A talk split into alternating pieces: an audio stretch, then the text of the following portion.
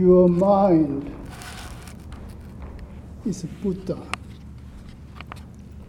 Meditation is enlightenment. You may have heard this before, but when you hear it during meditation, during retreat, it can become bombshell.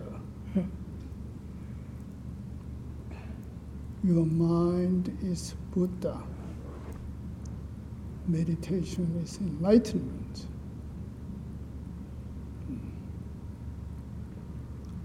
Anything else could be excreta. But some people like more excreta.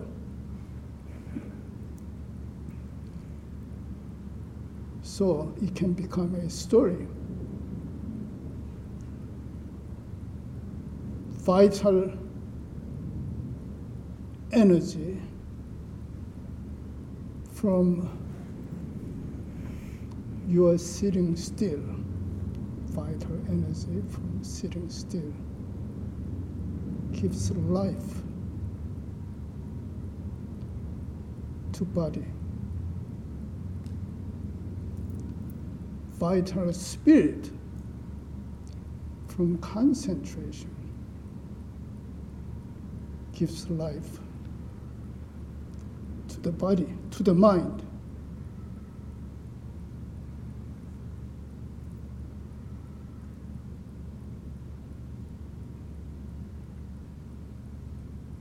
If your resolution is strong, then your practice becomes strong.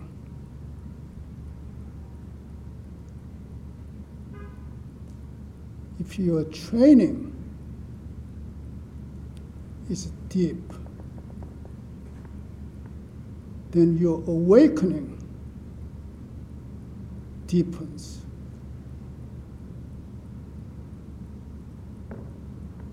So this much is very clear.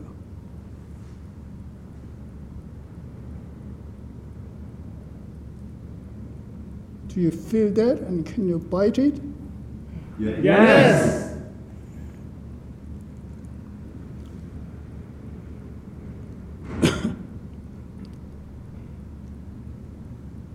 If you read Yongmaeng Jeongjin's schedule, I think we just Hana prepared. Every year we've prepared the schedule. The schedule seems very similar to the previous one, but there's three motors: deep humility, profound gratitude, and how to study. Now,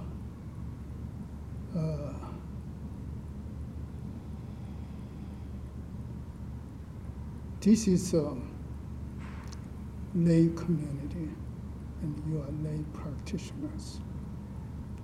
You are not monastics. So sometimes you can be very confused. There are rules for lay people, there are a lot of rules for monastics.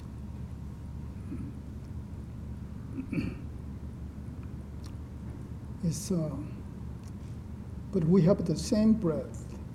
They breathe and we breathe too.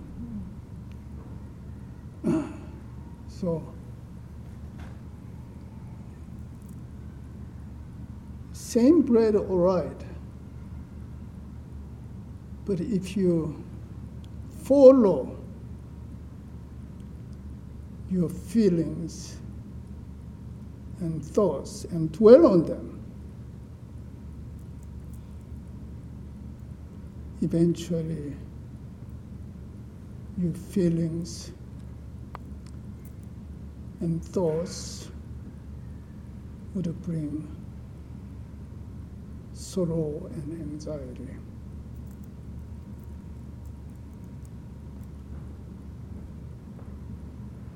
if you follow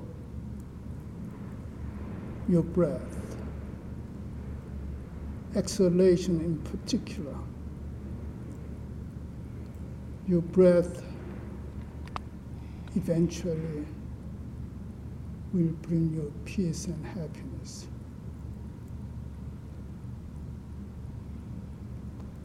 The problem with the lay people practicing is still, particularly, I have been living in New York City, Manhattan, and Upper East Side. It's you can see there's competition, fierce, throat to throat. And they all go after success, whatever they pursue. So happiness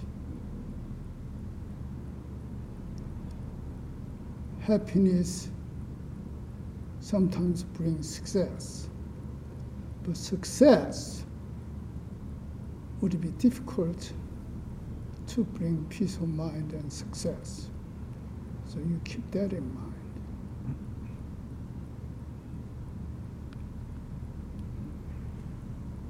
So happiness to success, and success not to happiness.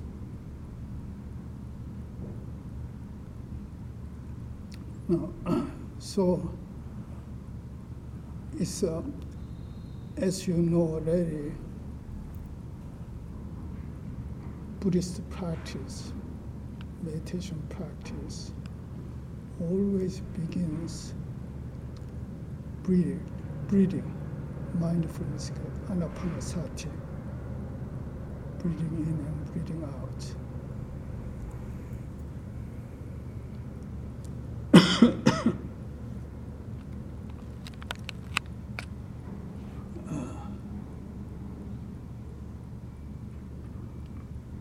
So I teach breath or breathing a lot, and don't forget breathing. And in Mahayana Buddhism, it's called the sushikan. Not just the breathing, you're breathing counting.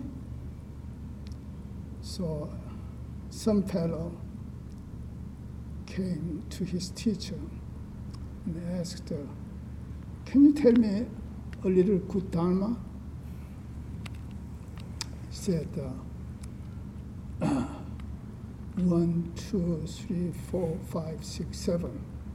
And he was disappointed. He said, all. And then his teacher said, 7, 6, 5, 4, 2, 1, 0. Well, he got, so 0 is okay. 0 is good enough. Emptiness. Negatives and positives are there, come from 0. So the Indians invented a 0, and that's Buddhists developed enormous literature on emptiness. So they have to realize emptiness, also emptiness, and then emptiness, and also emptiness. And then you can become stupid.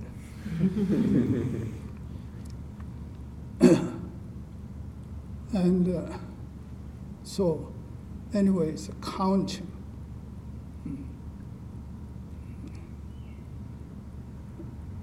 So you can. It's counting breath. It's very significant. And so our people here, say Dharma students, when they start, they learn to count breath. It's the first deep breath, abdominal breath, using abdominal muscles to breathe out, not chest breathing. and then exhalation. Inhalation is less important. Exhalation. Exhale and count.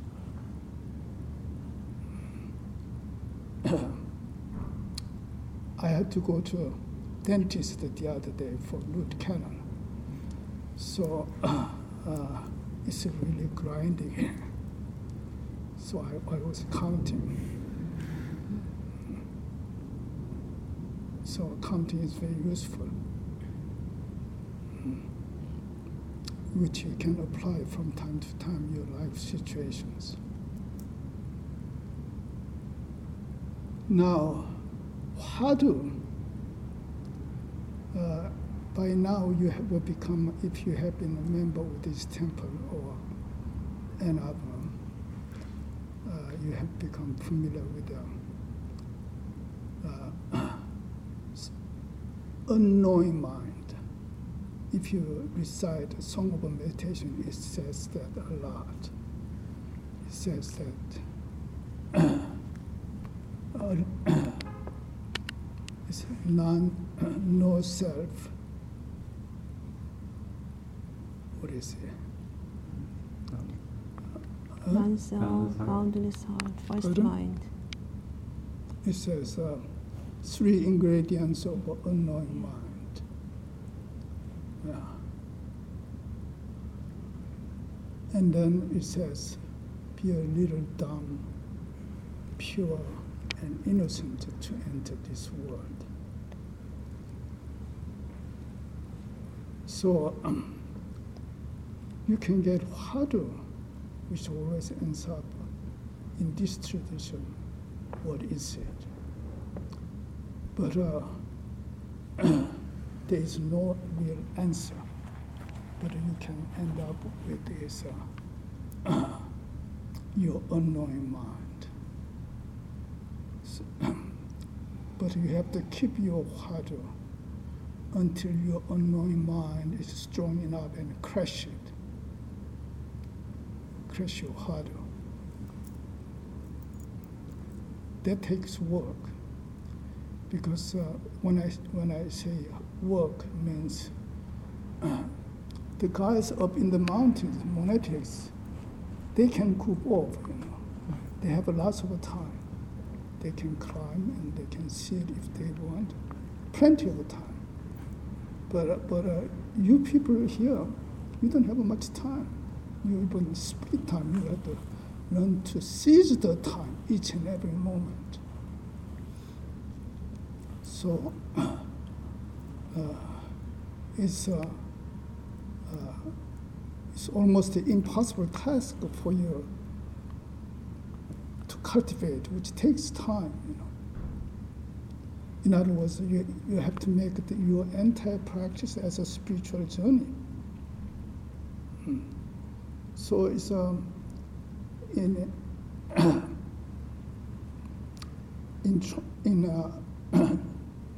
New York City, in Manhattan, we have a Sunday morning meditation service.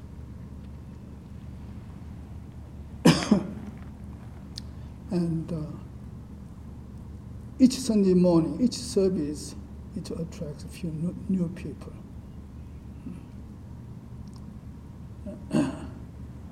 And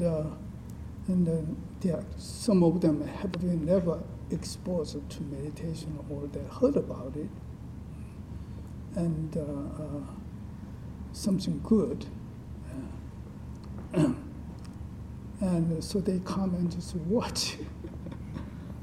You know, so we do a little bit of everything. It's a little bit of sitting. It's with sago. Sago always comes twice a week, Wednesday morning sitting and Sunday morning. Sunday morning, she used to come. We start Sunday morning 10:30, and initially we started at 9, and that was too So after that, 10 and 10:30. So you have to head to a temple by 10:30 in the morning. And Sadhu comes about an hour and a half earlier to the prostration and to the sitting, and then to prepare downstairs the bathrooms, and then she got additional work to prepare tea for people who show up. So they watch them. These guys, we do a little bit of a sitting. That's if they arrive at 10:30. And then we ring the bell with the kata, bell kata. And then they join, and then we do a little bit of a ritual service. And so they sit, this guy, they do a little bit of ritual, ring the bell, and a little bit sitting, and then a little Dharma talk. So they sit their way, but I point out to them if they ask. It's integrated. So say you are here for meditation, then listening to the sound of bell is also meditation. Or listening to Dharma talk is also meditation. It's all integrated. And also these days, for a long time, when you hear the bell chant, you sit down on your mat and cushion or here facing the altar. But these guys, they are not used to sit on mat and cushion. So standing up. So that's another way of stretching. So they stand up, and then when they follow me after in English, then. They don't like to make bow to the Buddha, So if you don't like it, don't do it. But then when we switch into English, then I have them standing face to face, so that to Hapjang to each other and make bow to each other. They like that. So a little bit of like this. Can go a long ways. So, but I always somehow manage to mention it's depending upon how early, if they come early and if they never really practice meditation, we have them sitting in the reception areas until 10:30. But even then, they come and they spend about 10 minutes or so actually sitting in meditation. And I personally help them so that I actually, it's a plain mountain, means you have to hold your back straight and then put pelvis just a little bit forward. And then keep a little bit, we have a support cushion, which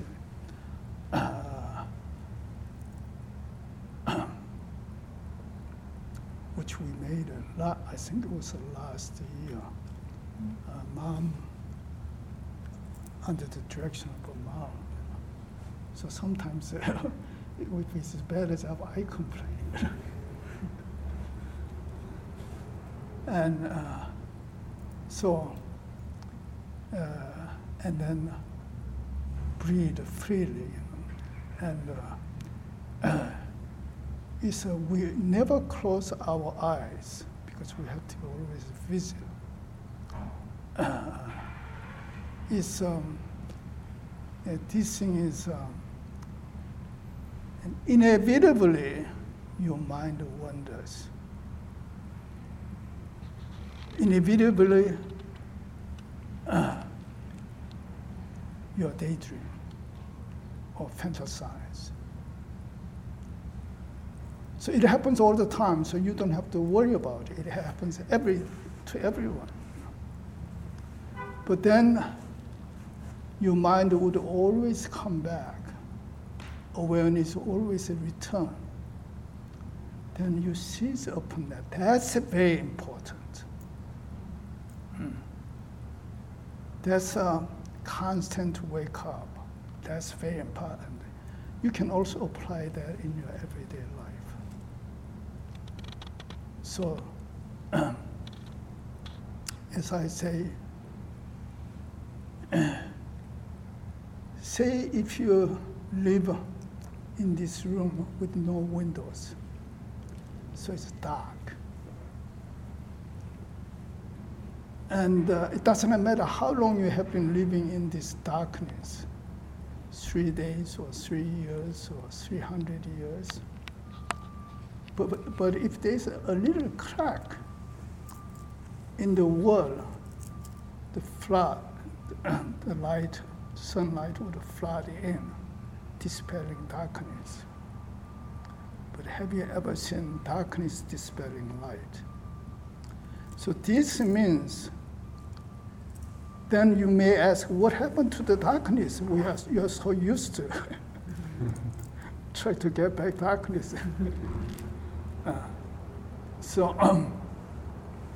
Then you learn why suddenly darkness is gone is light. But the thing is, where does the light come from? But light does not come from anywhere. Not from God, not from Buddha, not from Bodhisattvas. It's when you were in the darkness, the light potential was right there in the middle of the darkness. That's you. That's your mind is Buddha. So your mind is real. Darkness is not real. Delusive passions is not real. So don't struggle with darkness and delusive passions. But as I said, that your awareness, your mind Buddha, that's you have to go after that.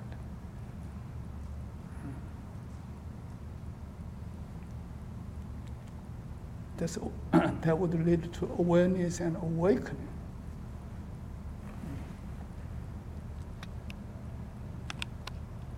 So the back to how to study. There's no answer. So it says,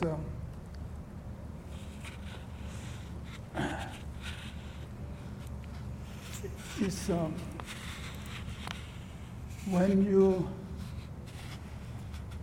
attachment habit,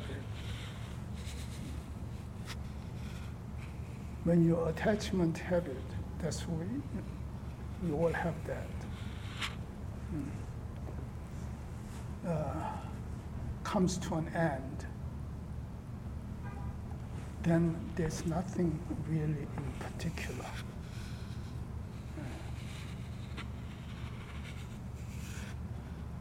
So this worldly life is not all that bad. It's exciting. Even when people hurl you, bad language, or even when you yourself feel bad, it's okay. Take an unknowing mind.